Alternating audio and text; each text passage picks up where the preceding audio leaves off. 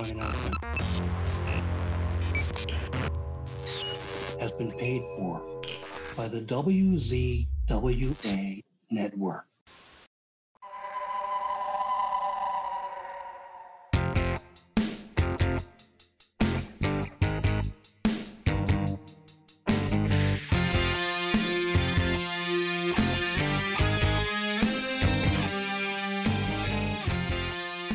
Ladies and gentlemen, welcome to the Insider's Edge podcast here on the WZWA network. I'm your host with the most on the West Coast, California Imperial. It's a joy to be with you all once again. And speaking of a joy, right here, right now, I get the opportunity to speak to somebody that I am a huge, huge fan of from his time in professional wrestling and beyond. Ladies and gentlemen, this is Mr. Monday Night, Mr. Pay Per View, the whole fucking show. Ladies and gentlemen, this is Rob Van Dam. How are you, sir?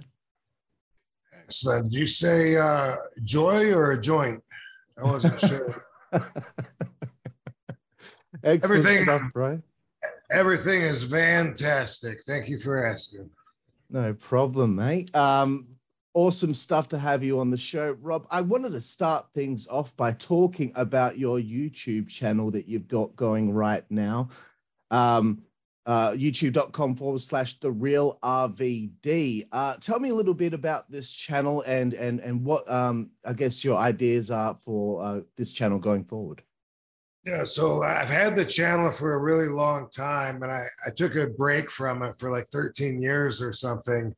Kind of forgot I even had it.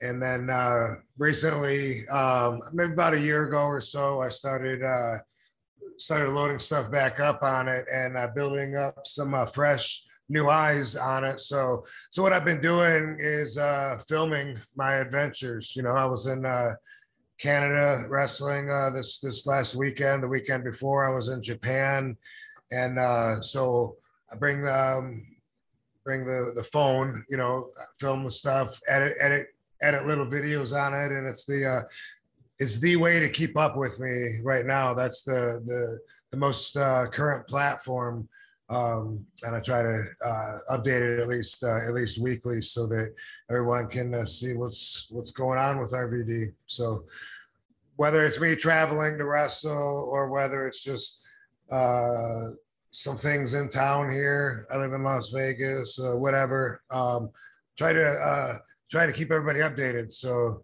it'd be nice to uh, have uh, more eyes on the page and, and incentivize me more to uh, to keep being good at getting the content because it really is fun. Excellent stuff. Yeah, I think I just seen on the channel a, a match with you and Bam Bam is up on there. Uh, I also checked out a few other videos of you traveling around and uh, uh, you're at this nifty little airport. Um, telling telling Yeah, everyone about that. just- No, I'm always at a, I'm always at an airport. um, but yeah, that's uh, um, the the wrestling matches. We've only started putting those up like maybe a month ago or so. So that's like uh, fairly new, and we have a bunch of other stuff, uh, footage, archive, old footage, new new footage. Um, but um, I don't know. I don't know if I want to put all all the best foot forward immediately um, when not enough people are looking at it. So that's the uh, that's the thing. Or do you put everything out there to get to draw everybody in? I don't know. So I'm, uh, picking the uh, heads of uh, some of my friends that have YouTube channels and getting their advice on on that stuff too. You know, I'm a big fan of YouTube. I watch uh, I watch First Amendment auditors, where uh, people uh, people challenge the, the police officers with the actual laws, not just with their the orders that they're barking, and and uh, it, it's pretty interesting. yeah, And YouTube is a, also watch Mafia. That's an area of uh, uh, an area of interest for me is uh, mostly La Costa Nostra and uh, and associates. So that's a big part of YouTube also. cool. Yeah, YouTube is a really uh, it's it's a it's a strange, uh, I suppose, avenue because like we've been we've had our channel for a few years now and we're still trying to uh, get ourselves deep into that algorithm i suppose you could say. So it, it's it's it's a really difficult process and it's hard to figure out but um, i'm sure you will get there for sure. And and there's another thing i wanted to ask you about another passion of yours which is comedy um, because i did geez it must have been about 12 years ago i did stand-up comedy and uh, i've also been uh, a local professional wrestler in the past as well and I found uh, performing for comedy to be more nerve wracking for me than performing in the ring or, or when I was in a band as well. Um, I found comedy to just be more nerve wracking than anything. Tell me a little bit about how you find going up there and performing for comedy. Um, I think if if if if any nerves arise, they're they're similar to before a match, whereas it's only it's only the thought of I don't want to fuck up, you know. So hope hopefully I remember everything that I want to remember, which I'm not going to, depending on how long I'm up there. I'm usually going to forget one or two things, and I'm just trying not to. So I'm trying to in my head, you know. Uh, make some kind of path that goes from A to B to C so I can try to collect everything along the way. But I, I have a lot of fun with it. And uh, pretty calm up there. Um, and you know, just like with everything else, over time, and the more I did it, the, the, the, better I got, the more comfortable I am, and also better making decisions. You know about uh, what to say and what not to say, and you know, some some stuff uh, you got to let it go. Like no matter how hard you think it's funny, if, it's not getting the, the, reaction from everybody for whatever reason. Some stuff you got to let go. But yeah, like the last uh, three or four times I went up, I wrote a new thing each time, a new set. I enjoy writing, and then I enjoy visualizing how the audience will react, and then delivering it and getting that gratification. It's very much like wrestling in, in, in that way. Yeah, that's a good point. Yeah, I remember when I did it, I, I I found that I did quite well, but there were times where I like this bit's gonna kill, and then I hit that line, and then I realized it's not going there. So right, you weren't planning for that. right. It, um, cool. Uh, the, the, next thing I wanted to ask you about, we're going to be jumping like all over the place here uh, from bits and pieces from your life, Rob. Uh, I've asked, I think, about 10 to 12 guys from ECW this question. I've even had um, four guys from XPW about this. I want to make a big video where I, we have one person, one after another, tell them their personal story of what uh, their experience was at ECW Heatwave 2000 when the incident took place with XPW at ringside there.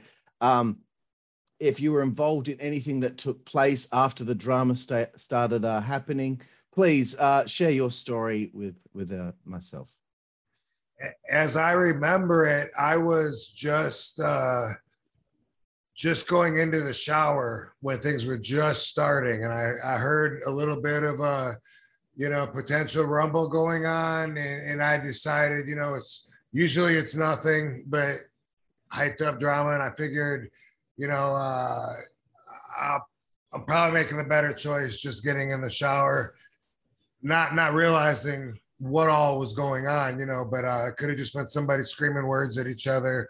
Uh, but I took a shower, and when I got out of the shower, I couldn't believe it was still going on. Like it was, uh, like it lasted that long. It was moving around from inside to outside and all that. And uh, and then I kind of uh, regretted not running out there because I thought uh, by the chance I by the time I find out about it and I'm in my flip flops and a towel, I figured by the time by the time I go uh, and get dressed and run out there, I, I, thought everything would be over anyway. So I was like, ah, you know, whatever. I'm in the shower, and it was still going on and still, uh, still going on strong. Like uh, after the shower, and then I'm getting dressed. I'm like, are, is this still going on? And you know, finally, finally, it was over. But it seems like the actual amount of time from uh, the start, whether it was when I don't know if it was when Tommy reached over the guardrail or, or something. Whatever the start was till till uh, till the, they stopped the fighting. Um, I, it must have been like 15, 20 minutes. Excellent. I was, I was finally, I was finally, I've got somebody that was in the shower or something when this took place. yeah. And I, I just, I just, I, I have this idea in mind of all these different people's stories, and there, I was like, there's got to be at least one person that somehow missed out on this because of that. So I mean, that was me. Yep. awesome, awesome. Uh, now I want to take this all the way back to the 4th of August, 1990. Uh, it's big time wrestling at the Toledo Speedway. This card features Ken Patera, Sabu, The Sheik, but also listed on this card uh, from my research. Uh, there's a kickboxing match between yourself, who is listed as Rob Zat. Uh, I could be wrong, but this is what it said against a guy by the name of Dango Win. Um, I wanted you to tell me a little bit about this, but also tell me a little bit about your friend Dango because he seemed like quite an interesting guy. Dango was always around for everything. He shared in all of my adventures. Uh, we we've been best friends since sixth grade. Uh, we went to the wrestling shows together as fans. We went to uh, kickboxing practice. We entered the Tough Man contest together. Uh, he he entered uh, the Sheik's wrestling school. I started first got a couple months ahead of him and I would show him what I was learning. And then eventually we brought him in. The Sheik's wrestling class was very small, like like like four people. It wasn't a bunch of uh, students lined up, you know, taking bumps. It was very personalized. You know, if there was five people at one at one time, that was that'd be like a full full house. It was usually just me and Dango and Sabu, and then there was uh, two other guys that would rotate, Tom and uh, also George. Sometimes they'd be there, sometimes not. Um, so Dango was always uh, my best friend. We were always very competitive, and uh, those first professional matches that I had were at the the Sheik's show, and to control us and control um, our exposure because we were so young and green they would set up a kickboxing match. They did this at three or four shows where uh, Dango and I, we were both kickboxers. So we would have our gloves and foot pads on and we would be uh, uh, throwing some kicks, you know, going at each other. At some point during that match, things get heated, the gloves come off, and we, and we, you know, we start fighting, and then it's like a pull apart. Those were some of my first matches to control um, the exploitation without exposing too much, you know. Right, cool. Yeah, because I also was, was passed. Dango passed a couple of years ago from uh, cancer, by the way. Um, crazy. He was a, a, fireman, but he was still. He, he went to USWA and was wrestling with me uh, there. You know, when we started out in those early years, and uh, definitely an interesting character. Yeah, I saw that he uh, also might have done a bit of stunt work and things of that yeah. nature. Yeah. yeah.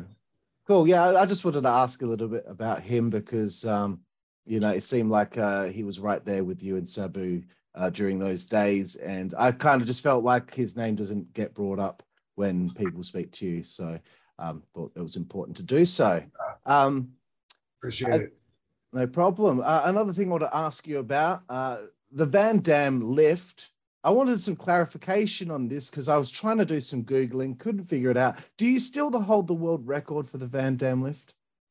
I don't know. Uh, I have no idea, actually. Um, I don't know which way to lean on that. I was going to say probably, but I might not. I, I have seen just recently somebody was showing me um, some kind of footage I'd never seen before of of people coming after after me with that. And I didn't I didn't even know that they ever did. Like there was no way to contact me or anything, you know, and and it wasn't like there was uh, meets or tournaments uh, held, you know, for it. It was just that one organization that officiated it, the uh, All Around Weightlifters Association, and maybe it was on their site. But I saw some people. Uh, it, usually, whenever I see somebody doing the Van Dam lift, they, they have a little variant to it. So then I'm like, well, they made it their own instead of just trying to beat my record, maybe. You know, for instance, like I held a, a dumbbell eh, up in front of me, and I've seen, uh, like, I see a guy that can do it with a barbell, or a guy with a, a girl standing on each leg, um, different things like that. Um, someone doing curls or something in the split. So so they made it different. So I don't know if anybody has actually come along and actually beat the the record of 166 and a half pounds or, or not. Right. Yeah, I, I, saw a video of a guy. Uh, he was he was doing the splits across the two chairs, but he lifted a, a weight with his. it was like a, a, a I don't know some sort of rope connected to it with his with his teeth, and he lifted yeah, it up. Yeah, amazing.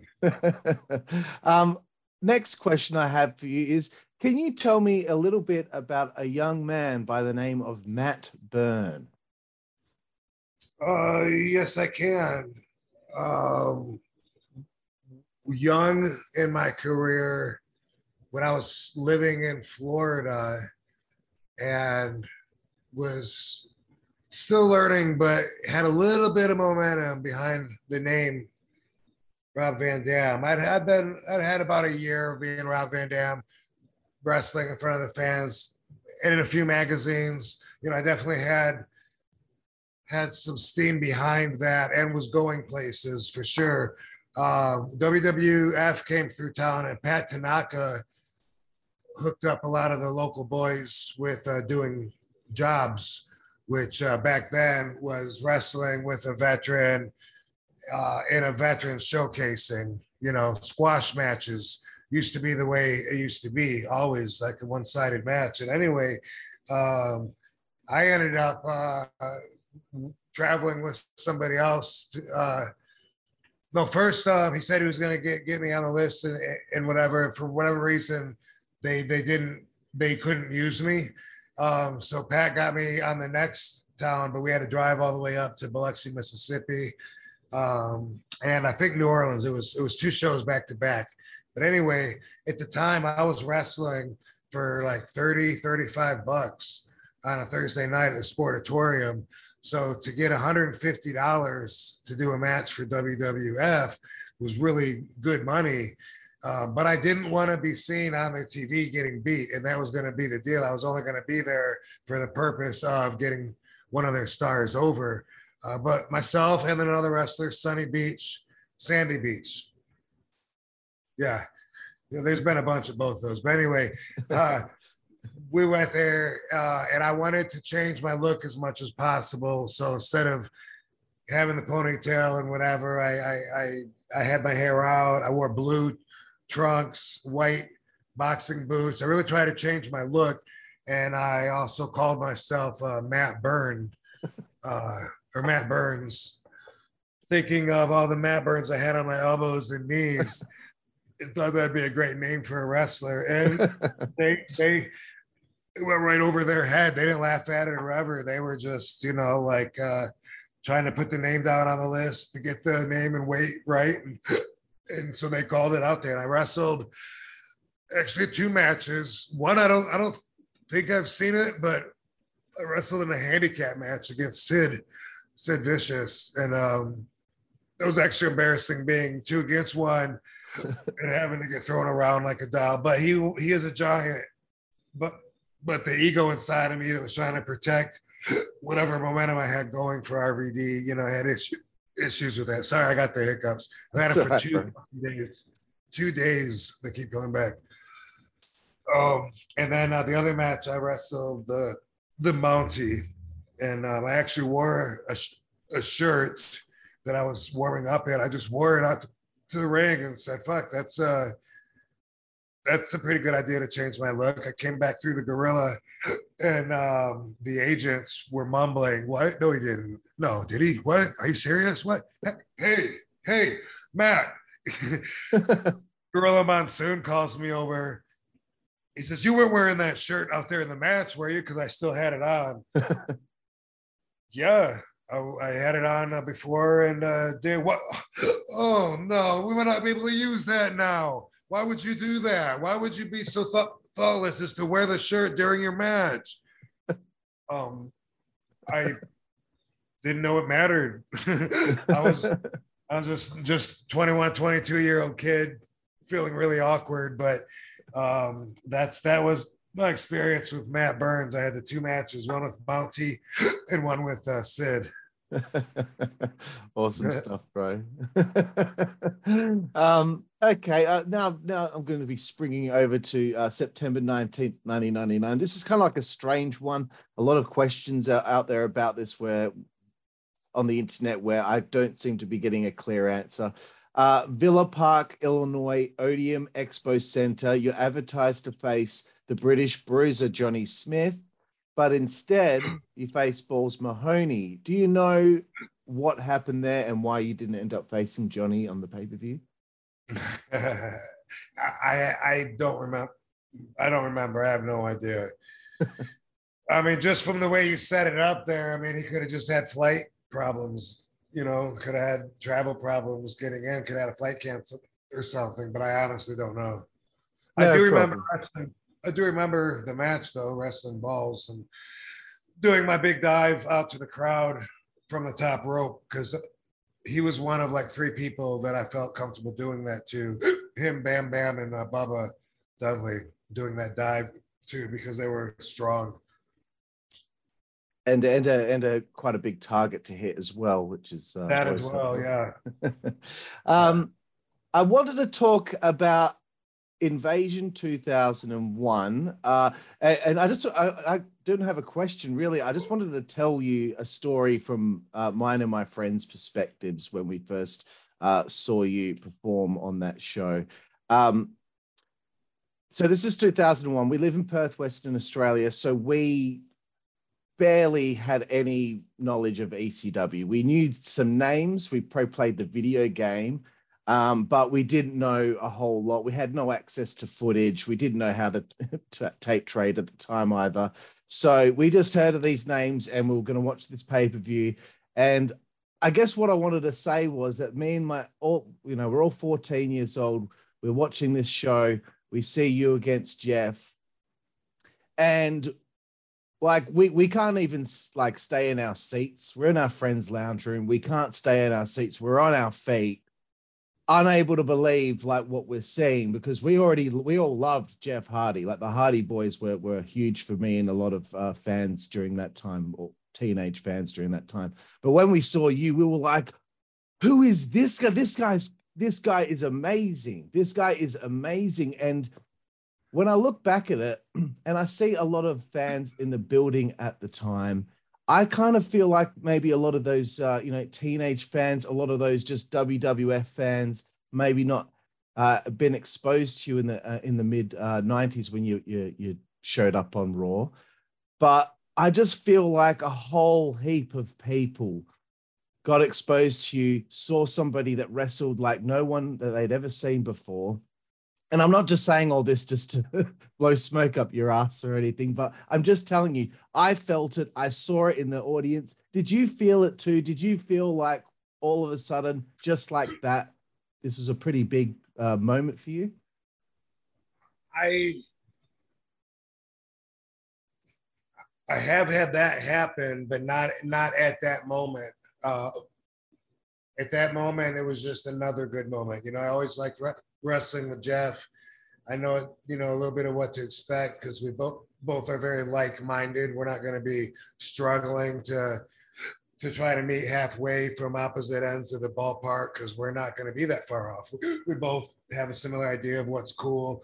Uh, we know each other's moves and we vibe similarly. Um, so I, I know that the match is going to kick ass, and and something like that, being that high profile and everything, it, it felt like just one more, you know, home run. Like, boom, I got another. I, I did feel that one moment where all of a sudden, boom, the crowd switched and treated me completely different. That was back 98 after I beat Bam Bam Bigelow for the uh, television title. After that, it was one of one of those moments where everything was just different. And all of a sudden they treated me like I was a much bigger star, you know, and I started just rocking the buildings with my uh, applause that I was getting, you know, the cheers. Um, but when I was with WWE at, at that point, you know, uh, coming in, still new, have to still show everybody what I'm about, but then just doing it, you know, boom, there you go. This is what I'm about. That's it, bro. And uh, another another question about your time uh, early on in uh, uh, your WWF run. Uh, there was there was an important stage that I felt in your career, which is, you know, we're in the middle of the invasion angle. Uh, we're heading towards No Mercy 2001. I'm sure you've been asked about this before, and I've spent most of this interview trying to ask things that you might not have been asked before. But um, I felt like, as a fan at the time, you were the like the hottest thing in the company. And I kind of feel like this is almost like a precursor to somebody like Daniel Bryan. Like, clearly, at one stage, the hottest thing in the company but instead of the company going there and pulling the trigger and just being like, okay, look, right now's maybe the time. Let's just let's just do it. They kind of pull back, like they've tried to pull back with Daniel. Thankfully for him, he actually got to the, the fans complained enough that they they just did it anyway. But they, I feel like they kind of pulled back on you and just tried to just pull the reins back, even though the I always heard them say, don't go against the grain. Well, I kind of feel like they went against the grain. Would you agree with that? I would I would agree. I have uh I have the same feelings, but in in trying to understand the bigger picture, I think that I was looked at probably as a bit of a wild card um, because of just being me, you know, the nonconformist I am, because I'm so different. If you watch my icons uh, documentary, pretty much, pretty much the story there is, hey, he doesn't act like he really wants it, you know, or like he cares about enough. That's because of my Zen. You know, I'm not very dramatic, and that works against me some, sometimes. And that, that pretty much, I think they got that, that right. I think that's how WWE office saw me was that that I didn't like want it enough or, or, care enough, or I would have probably changed in some of the ways that they wanted me to change, uh, and I didn't. So I think because of that, you know, because of the uh, cannabis use, because uh, I really didn't make any attempts to to try to fit in, you know, even when uh, they said to everyone show up early. We're going to start working up in the ring before the show. I was like, fuck that. That's not for me. You know, and I was always like that. So I could see where they might have seen me as a wild card, not a safe bet necessarily to, to put everything on my shoulders. And then when I was on the t- top, it's because I changed the entire playing field and made that possible by bringing ECW back.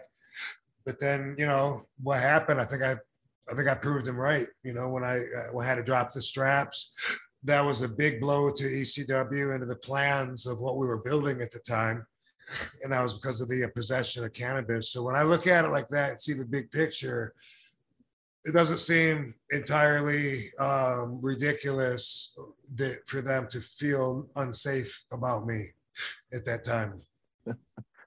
Fair enough. Uh, and uh, you did bring up a, a bit of uh, the WWE's version of ECW. Uh, one Night Stand 06, the second one. I, I I only have one random question about this night. This is the night where you become the WWE World Champion. Uh, the only question I want to ask was, what went through your head when you saw the fans throwing John's shirt back in the ring over and over again? Because that, to me, is one of my favorite things that happened on that show. I was laugh laughing. You know, that was just a shoot. Fucking, this is a hilarious kind of laugh. You know, I didn't didn't expect that. You know, um, that's a hell of a souvenir souvenir to take home with you from a pay per view. John Cena's shirt. You know, so that's pretty committed to throw it back at him, wipe your ass and throw it back at him, and uh, that's that's perfect for the energy that was at the Hammer, Hammerstein Ballroom because uh, everybody was 100% against him and what he stood for, 100% for me and everything that I stood for. And the whole buildup for that match, I feel, was like my whole career, you know, so that's why it was like so important for me. So I, I really didn't allow myself to believe that I was going to be holding the gold up in the end until it actually happened skeptical till the very last moment. right. Yeah. I, I, mean, a lot of times when there's a main event, there's got to be at least a couple of people in the audience that are going for, you know, um, the, the heel or or the guy that you would expect most people wouldn't be going for. But this is definitely confirmed. We don't even need to go check. It's definitely 100% everyone was in your corner that night. I, it was a one of a kind experience, you know. Over 30 years, I've never felt that kind of energy that that crowd had. And it was just everything had to be perfectly aligned because they had to, first off, they had to be the original fans from the old ECW shows to even, uh, to even qual- qualify to, to, you know, at the, at the, at the start of this idea. But uh, it, it was amazing it was just fucking uh, amazing. And uh, I have seen Cena get booed before, like in Wales. I think it was the first time that I saw that in Cardiff, Wales. He was so professional. He got on the microphone, told everyone how happy he is that they're voicing their opinion, and he'd rather have them do that than not make any noise because now he knows they're having a good time. And are you ready to roll? And he just turned the people right, right, right over to him. And I was I was really impressed. But uh, yeah, this was a one of a whole career night where that that ECW New York vicious, crowd was um, displaying their values. Excellent, bro. Um, the next thing I wanted to talk about, I think maybe it was about two years ago. Uh, I had the opportunity to interview uh, Bob Holly, um, and he discussed your match together and how it was his favorite uh, that he ever had uh, in pro wrestling in his whole career. That was number one. Um, cool. How do you feel about that match and working with Bob? And obviously, the situation with his back, uh, getting that big cut, but soldiering on true ECW style to get to the end of the match. Uh, please tell me a little bit about that. Um, you know, I went through different cycles of motivation when I was there. You know, sometimes feeling like, okay, you know, I've I don't know what they're going to do with me. When I first got there, they're going to probably change my name, whatever. I, I don't know. But then I'm ECW representing the Alliance. I was like, wow, man, that's great. Like I, I had no idea. That's, that's great. I'm going to add depth to my career instead of uh, bearing it and starting over. And then after a while, things get, yeah, then I got the hardcore title. And I'm like, awesome. Now I'm having fun again. I love the hardcore matches. Um, when we we're bringing ECW back as a third brand, I was the most motivated I could I could have been. I was like so excited. Um, you know, I felt like uh, quitting shortly before that, and now I'm like, dude, if I can wrestle the ECW style, so I can be showcased the the best way for me, but on WWE's stage, like that, that's huge. You know, like if everyone gets a chance to see that I believed enough people would, uh, even though it, it, it, has like a cult, um, a cult and a sub anti-society draw to it.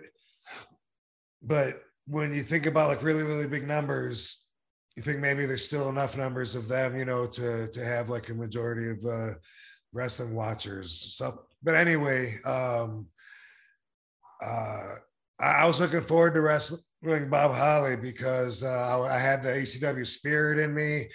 I was I was very proud of ECW and proud of my matches and stuff, and I knew that he was really uh, stiff with the guys. I saw, saw him beating the shit out of a lot of guys, and I was just like I was excited because I just knew I was going to give it right back to him, and I was going to beat the shit out of him too. And um, and I like those kind of matches, and so I was really looking forward to it, and I really enjoyed wrestling with him. Uh, we wrestled quite a bit um, on a lot of non-televised shows. Had quite a few matches, and um, uh, I think we both got a lot out of it. The the night I want to remember is when his back was like torn up uh, from uh, the the metal trim around the table. I guess sliced him. Um, but uh, people forget he was doing the move to me. I'm pretty sure he was suplexing me or something. So uh, yeah. you know, I don't know how I got blamed for, for it. yeah, I remember when we talked to him about that um, on the show. Uh, it was kind of like at that stage, it had been a while since they'd done anything with Bob. So it was kind of like, oh, Bob's still awesome. Like we yeah. we kind of forgot. So I think he really it meant a lot to him that we felt that way, and the, the, that match really meant a lot to him. So I thought I'd pass that along if he never awesome. had the chance yeah, to. I appreciate that. Definitely. Um, again, WWE CW. I know you kind of talked a little bit before about um when uh you know the you got pulled over and you all that stuff took place and you got the t- title taken off you. Probably was what you know turned things around and, and maybe the uh, the the idea of this new ECW wasn't going to work out in Vince's eyes. But um, I wanted to ask you about those ECW house shows that took place soon after the second one night stand.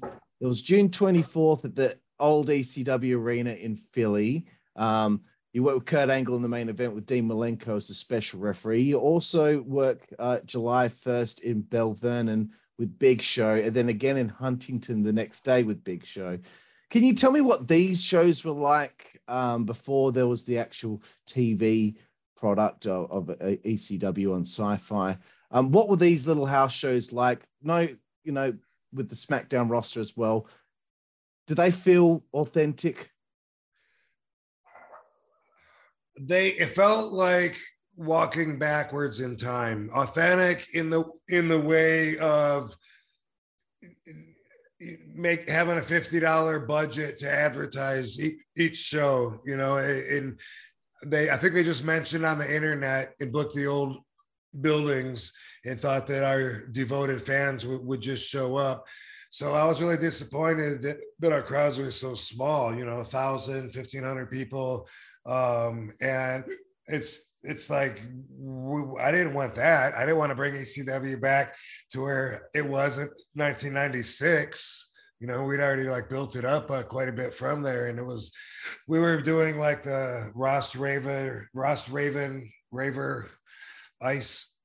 Uh, ice ho- hockey rink in Pennsylvania, which was a shithole. Um, I didn't like doing it with ECW. Totally didn't like doing it with WWE's version of ECW, you know. So so that was really uh that was really weird. Uh, it wasn't it wasn't pleasurable, you know what I mean? It's, I felt like almost like it was set up to fail. Yeah. Right. Yeah. I, I spoke to uh, Lou DeAngelis about the whole thing. He was working, I guess, in the office at the time. Um, and he was kind of in charge of doing all of that stuff. So his his version of events is quite interesting as well, uh, especially when he told me about how he went into Tommy's hotel room to let him know that um, he's heard rumors that they were just gonna uh, kill this thing. So that's uh, it's sad for us fans. Um, and I say that I'm a fan of ECW, even though I never watched any of the original one before it was all over. But now I've gone back, I've seen it all. So that was heartbreaking for me as a fan that this thing wasn't going to work out. Um, ECW Arena, now the 2300 Arena. The last time from my research you worked there was teaming with Bully Ray to face Matt Hardy and Marq Quen for Battleground Championship Wrestling on September 18th last year. Um, outside of anything in related, in ring related, sorry, what are your fondest memories of the arena? Um, outside of wrestling, huh? um, long nights. You know, it seemed like uh, seemed like the nights just lasted forever and ever and ever, and I wouldn't not even worry about who's up or what match they're on. I'd be smoking with whoever, um, usually in the back parking lot. And uh, you know, every once in a while, just maybe check in with the show and like, dude, are we are we up yet? We still got a long time yeah, the nights seemed to last so long, but the crowds were great, and especially when I first got to ECW, um, and I was up on up on the second floor, but looking through a hole in the wall to watch the show, um, and I couldn't believe they kept on doing themselves. And it, it, just, I remember after the first ECW show that I saw, there was such a big pop at the end. The crowd was so, you know, thank you, Paul. Thank you, Paul. I just thought like, uh, how, how are they ever going to top that? But the next time we were there, boom, they topped it. And then, uh, and, and then I realized that's what it was all about. And, and Paul always found a way to top it, it, it, at least prospectively, there was a, you know, it was like, boom, now the lights are out. Holy shit, this is awesome. You know, and like he always found a way to top the last one. And that's something that I, that I, uh, that I took, but the crowd was great. And the crowd had to put that demand on all of us in order for that to even be possible. But I did, uh, I did take a, a lot of, a lot of that by, trying to outdo my own moves, you know, like going from the the Van Daminator to to jumping off the top rope and kicking him, having him crotch halfway down the rope and fly and kicking the chair or nutting him on the guardrail and doing the Van Daminator, whatever. I was always trying to come up with like new new ways to to put a twist on it or whatever. And uh and I think that's part of why I fit so damn good with ECW. Absolutely. Um I want to now bring up Impact Wrestling. We haven't got too long to go in the interview here, Rob. So again, thank you for your time. But I thought it, it wouldn't be right if I didn't bring up uh, some of your time in Impact Wrestling. And by the way, I will be at the CW Arena uh, December nineteenth as well. So um, I'm booked to have a, a, ma- a, match there coming up. Oh, cool. Well, um, yeah. that's that's good, and uh, I'll make sure that we put uh, any information on of that in our uh, description on YouTube. Um, so impact. Um, one thing I just want to ask you about because I I looked on YouTube, I looked online, I couldn't see any sort of uh, comments from you about working with Sting. Um, I always thought to myself as a fan how surreal it kind of felt at that stage of my fandom and wrestling to be seeing RVD versus Sting take place. How how did you like that uh, that mix of styles between you two? Um, I I enjoyed it. You know, um, every match really is a compromise. You know what I mean? Because you're two different people that two different brains, and or four or six. How many people are in the match? But um, uh, I enjoyed. Uh, obviously, obviously, I watched him. You know, when I was growing up, so it, it was like a, an honor. At the same time, um, if anyone was going to be taking crazy bumps, it was going to be me, you know, during during the match, which I um, would try to get in, you know, um, and still make it extreme, even if it was doing a crossbody off the uh, bleachers or, or whatever. But um, I I enjoyed it, um, and uh, Sting was always super cool um, in and out of the ring to me. That's cool, bro. Um, the recent match that you've just had, you you got the opportunity to, wrestle at Noah again, uh, teaming with Masato Tanaka against Nosawa and uh, Super Crazy on the 16th. Uh, so this is quite recent. Please tell me about that experience there. I saw some footage of the match. You've still got it. Like you, it's unbelievable. you still look the exact same as you were like 20 years ago. So please tell me about that match. So it was at the uh, Tokyo Budokan, which which is a building that I came up in in the in the business, starting to wrestle there when I was 22 for All Japan Pro Wrestling through like uh, 99. Our All Japan tour would always end at the Budokan, so it was really cool. It was a lot of full circle kind of shit happening in my brain coming back to Japan uh, after being gone so long and remembering when I was on the other side of the card, you know, trying to work my way up. Um, and uh, so it, it, was, it was really cool. The fans, if anything, they're over appreciative, I think, as far as you know their their, their reactions and how and how they've taken to me uh, coming back. Um, one thing that's weird because of COVID, uh, the restrictions are high there. They're not allowed to make a lot of noise. Oh, so really? Yeah, so when you're trying to work with the crowd and connect with the crowd, they're, literally not going to scream at you. They, the, their octave can only get so high, and then they can clap, but they're not even allowed to uh, to shout in public because of the spray that comes out of your mouth. So that wow. made it really different. That made it really different. But I have experience wrestling in the st- studios in front of nobody when COVID started, you know, and that one that sucked too. It's up worse. I can imagine, but yeah, I saw some of the uh, footage of the match, and I, I still can't believe Masato Tanaka. He looks so so great. It's like he almost looks younger now than he did uh, back in back in the Yeah. day. I'm always happy to see when my pe- when my peers can uh, still go.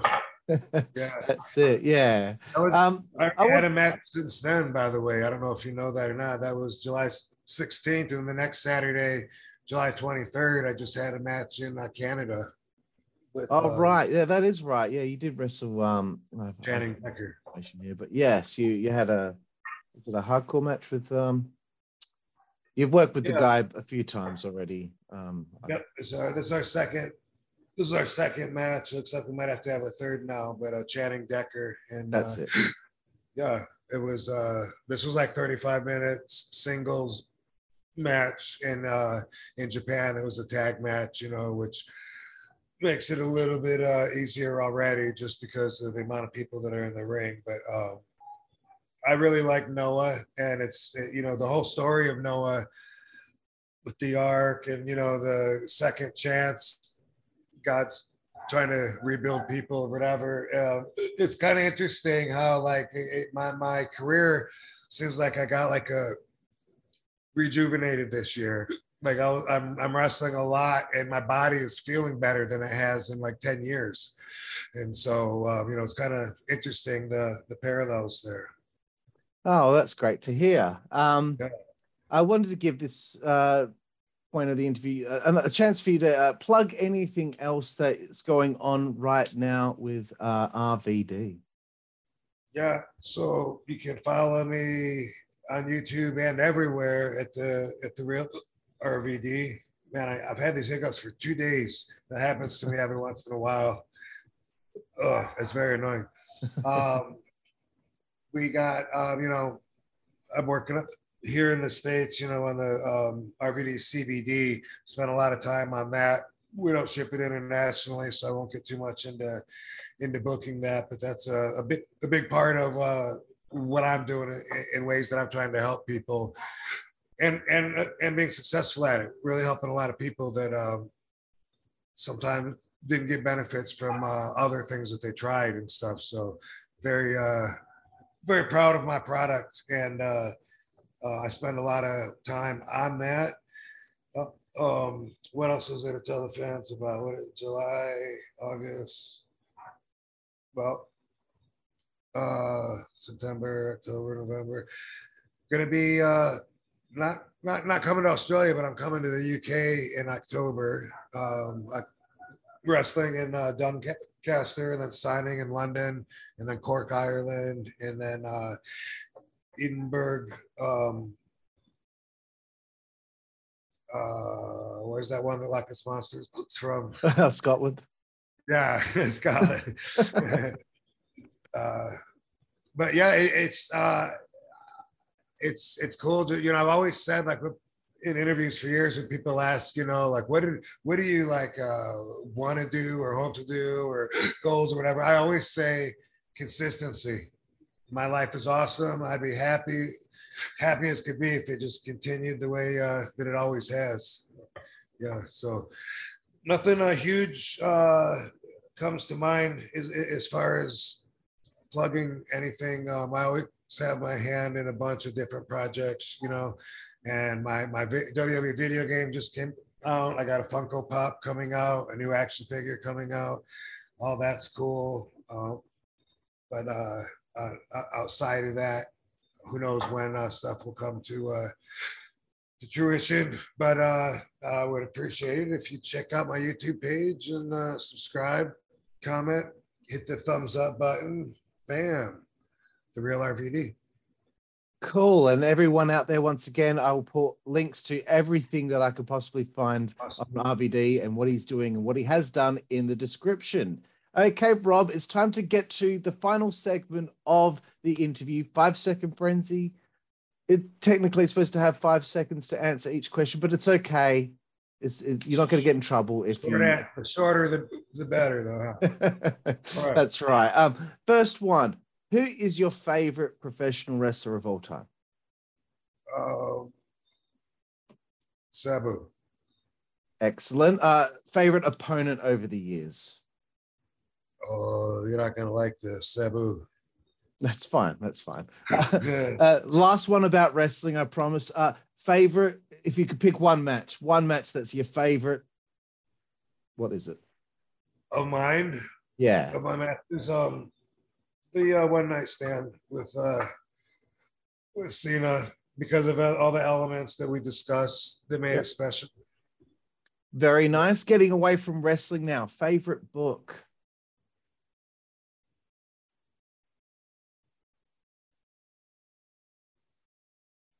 Favorite book. Um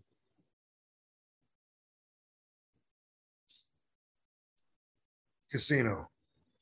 Very nice. Uh, favorite TV show? Uh, maybe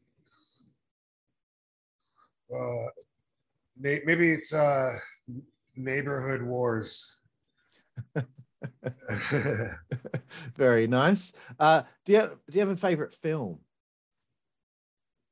well, I usually I usually think of Casino for that as well. That, that's kind of how I was thinking of the um, uh, Casino's probably my my favorite film. Casino, Goodfellas. Uh, yeah, yeah, and a TV show that was really good, but it was limited. Was uh, called The Offer, and it was about the making of um, Godfather, how they dealt with the. Right. Joe Colombo in New York and, and everything. And it was it was really, really good. But it was like 10 or 12 episodes and it, it's done now. So yeah. Cool. Uh, moving from TV and film, uh, favorite musical artist or band? Ooh, I want to change my book to to uh, Sam Giancana's autobiography. It's uh, what is it called? Uh, um, Double Cross. That's gonna I'm gonna name that as my favorite book. Okay, I can do that. It's my favorites. Um, what was the question? uh, favorite band or musical artist? Oh, uh, how about Cypress Hill? Oh, sweet, bro, sweet. Uh, Oh, getting away from the arts now. Uh, favorite food? Um, chicken in its em- embryonic stage. Chicken embryos. Very nice. Uh, do you have a favorite place to eat on the road? Cracker Barrel. Excellent choice. Uh, this one, I'm throwing this one in specifically for you because I also asked this when I interviewed The Godfather. Do you have a favorite strain of weed?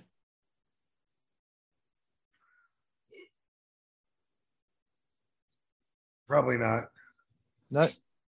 I, mean, I could just name a couple. I could throw down like Blue Dream. You know, is is up there. Well, actually, actually, I I did, but it's not. It's just no long, long longer around. It's it was called um, Tangerine, and it, it was like it was magical weed because after you smoked it, it smelled like somebody sprayed air freshener around the room.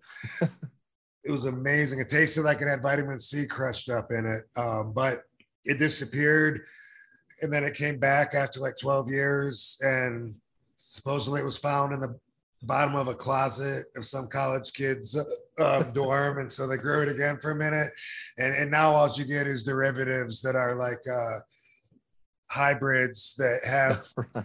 hopefully some tangerine uh, genetics in them still but Right. Well, that, that, that sounds like a teenager's dream strain. what godfather say Uh, he said OG Kush. okay yeah Yeah. Um, uh, three to go, Rob. Three to go. Uh, favorite beverage or favorite alcoholic beverage if you like to drink? um, ipa Very nice. Very good decision there. Uh, two to go, Rob. The naughtiest one of Five Second Frenzy. Favorite female body part. You see a good looking lady. Where will Rob's eyes go to first?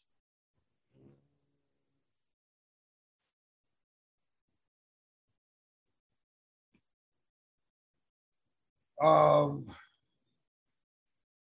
honestly, I think I think the face is overlooked in the in the question because in reality, like the face kind of starts how much more research you want to put into it usually. so face or ass. Very good. Uh, and the last one, Rob, favorite curse word. Um, I want to say, damn, but but uh, I I believe uh, I believe uh, I I'm much more fonder of using uh, using the F word and throwing fucking whenever it's whenever it's appropriate. Excellent, Rob. Thank you so much for taking the time uh, to talk with me here today. It really means a lot to me. You're a big part of my fandom in pro wrestling. Uh, and just to have the opportunity to have a conversation with you, hear some stories from your life, uh, it really means a lot to me. And I just hope you're so proud of what you've uh, accomplished across your your awesome life. You've done so many great, cool things. Uh, and I just want to let you know that right here, Perth, Western Australia, we all appreciate you, my friend. Awesome. I appreciate that. Appreciate Perth as well. Thanks, Rob. And thank you all out there for joining us here for the Insider's Edge podcast on the WCWA network. I'm California. This is RVD, and I will see you all down the road. Thank you.